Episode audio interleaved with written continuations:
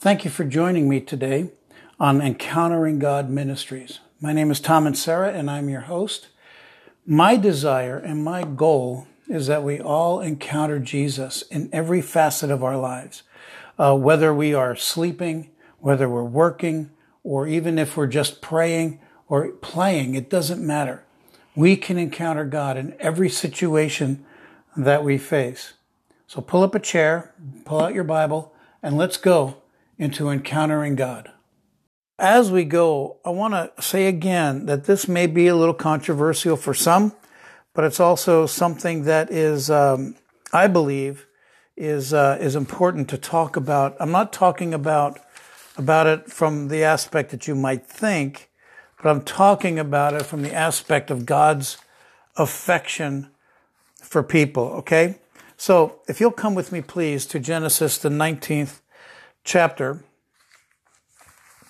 Genesis, the 19th chapter. And, um, they, uh, you know, it's right after the time when God destroys Sodom and Gomorrah. He has the fire come down. He saves the people. Um, I want to talk about this one verse, and it's, and I'm going to talk about it out of the Passion Translation. I'm reading it. So he says in verse uh, 20, 7. That morning, Abraham hurried back to the place where he had stood before Yahweh. Looking down toward the land of the plain, he saw columns of smoke billowing up from Sodom and Gomorrah like the smoke of a furnace. So before God destroyed the cities of the plain where Lot had settled, he remembered, talking about God, he remembered his affection for Abraham and spared Lot from all the destruction. Okay, we're going to come back to this, but I want to reiterate and share part of the story uh, that, that, we all know. I mean, we, we really, really all know this story. So, what it is, is that here's Lot. He and Abraham are, are, are living together. They are um, doing their flocks together. Well, they both got so big that they couldn't handle both of them at the same time. He said the land just can't handle both of us. So he looked at Lot and he said, you go one way, I'll go the other. If you, if you go west, then I'll go east. If you go east, then I'll go west. Okay? Uh, you know, because there's no sense in quarreling. I mean, they were quarreling over uh, wells and space to feed the, the, the, flocks. And what happened was Lot um, was looking around and saw how beautiful the valley was where Sodom and Gomorrah happened to be.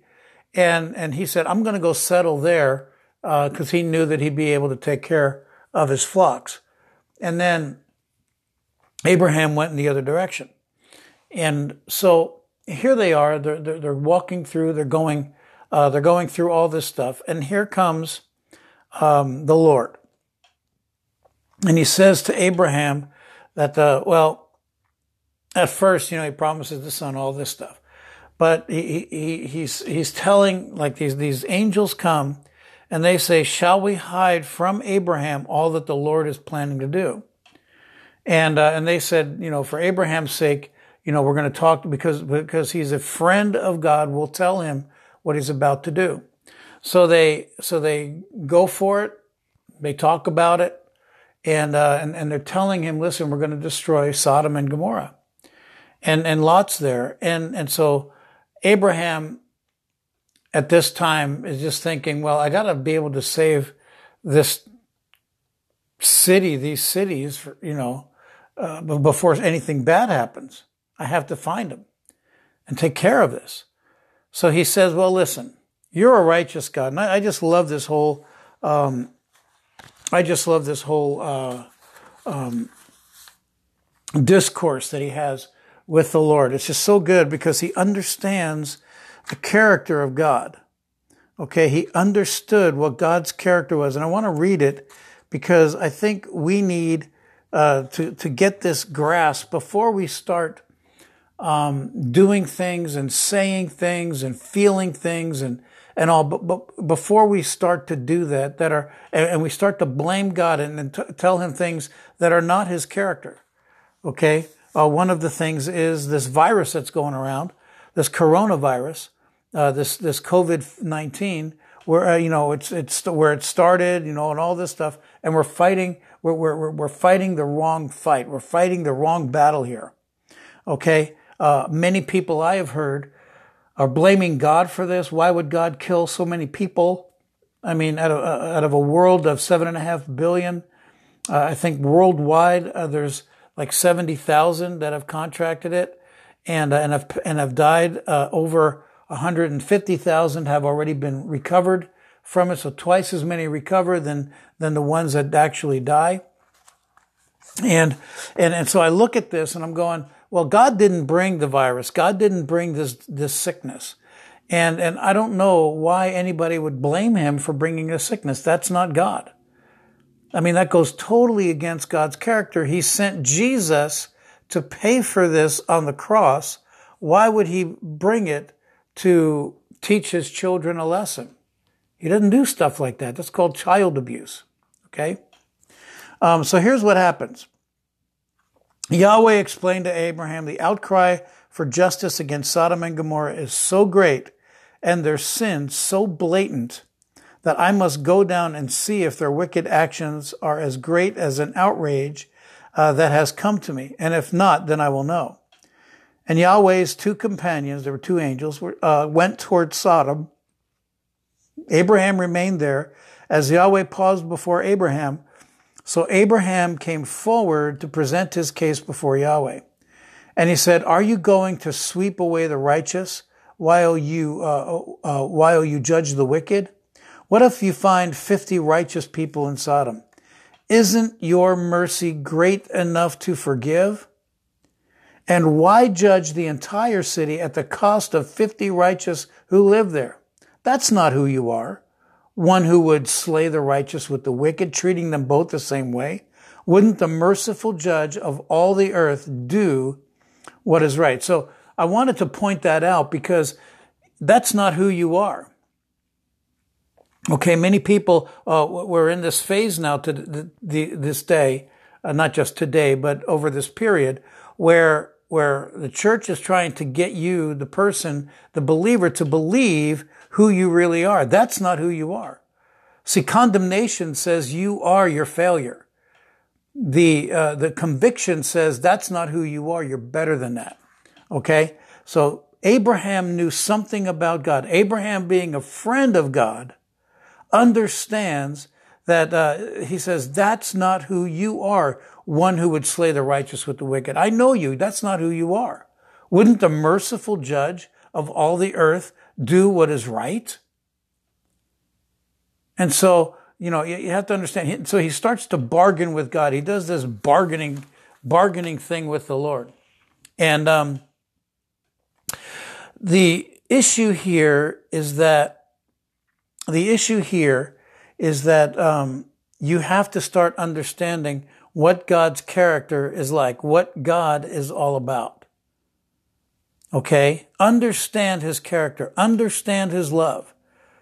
We had somebody who was um, writing down all the names of God on Facebook yesterday. and I thought it was great because that's his character. See, names are not just, uh, just a name. It's a character. When God told Adam to name the animals, he wasn't saying give them a name like Fluffy. What he was saying was, what's their character and call them that. Okay? So that's, that's what it is. And so Abraham has this. And then so he bargains from 50 down to 40, for a 30, you know, uh, you know, all this numbers down. Okay. 50, 45, 40, 30, 20. And then finally he says, listen, one more time. Can we talk? Would you kill an entire country because of, uh, for, for our entire city because for the sake of 10 people? And God says, all right, if I find 10 righteous, then I will take care of it. Beautiful, beautiful statement. So here we go.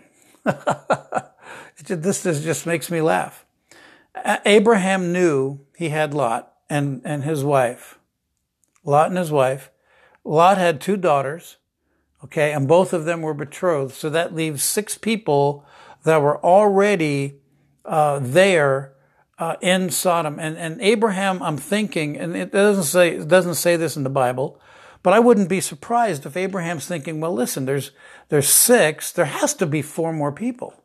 There has to be four more people that are righteous uh, for the Lord. And then, so obviously there wasn't, uh, you know, and, and you know the story. Uh, you can go to my Facebook Live and you can uh, listen to that story a little bit. I don't want to get into it too much because I want to get to this uh, to this verse in um, in chapter 19. The smoke goes up. You know, he, he sends Lot out. Lot's wife turns into salt because she looks back.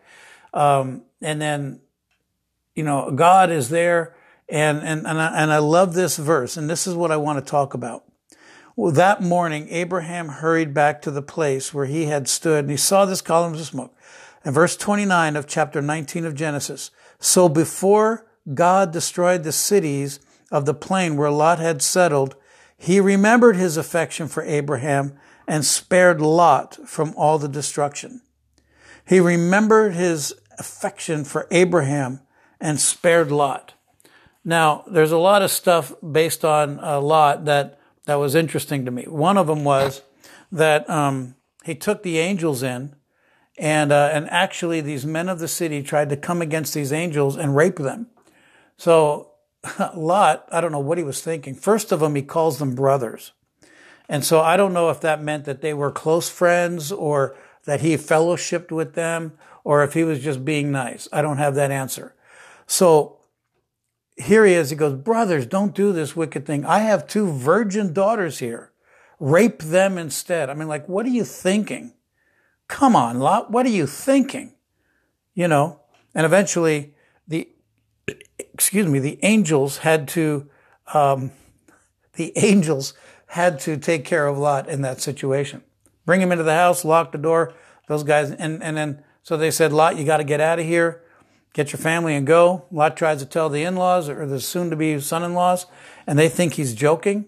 Um, so the, the four of them leave and, uh, and, and, and God destroys it. But he had an affection for Abraham. And that brought me to thinking that this is what he was talking about, how the unbelieving husband is sanctified by the believing wife and vice versa. So I want to read that out of 1 Corinthians chapter 7. He's talking about divorce here. And, um, and thank God that he is a God of the second chance, second, third, and fourth chance. You know, so, so ministers, uh, who happen to get divorced, God doesn't turn his back on them, but heals them and sends them out again to, to bring people to him. And he says, um, if a brother has, this is starting with verse 12 of chapter 7 of 1 Corinthians.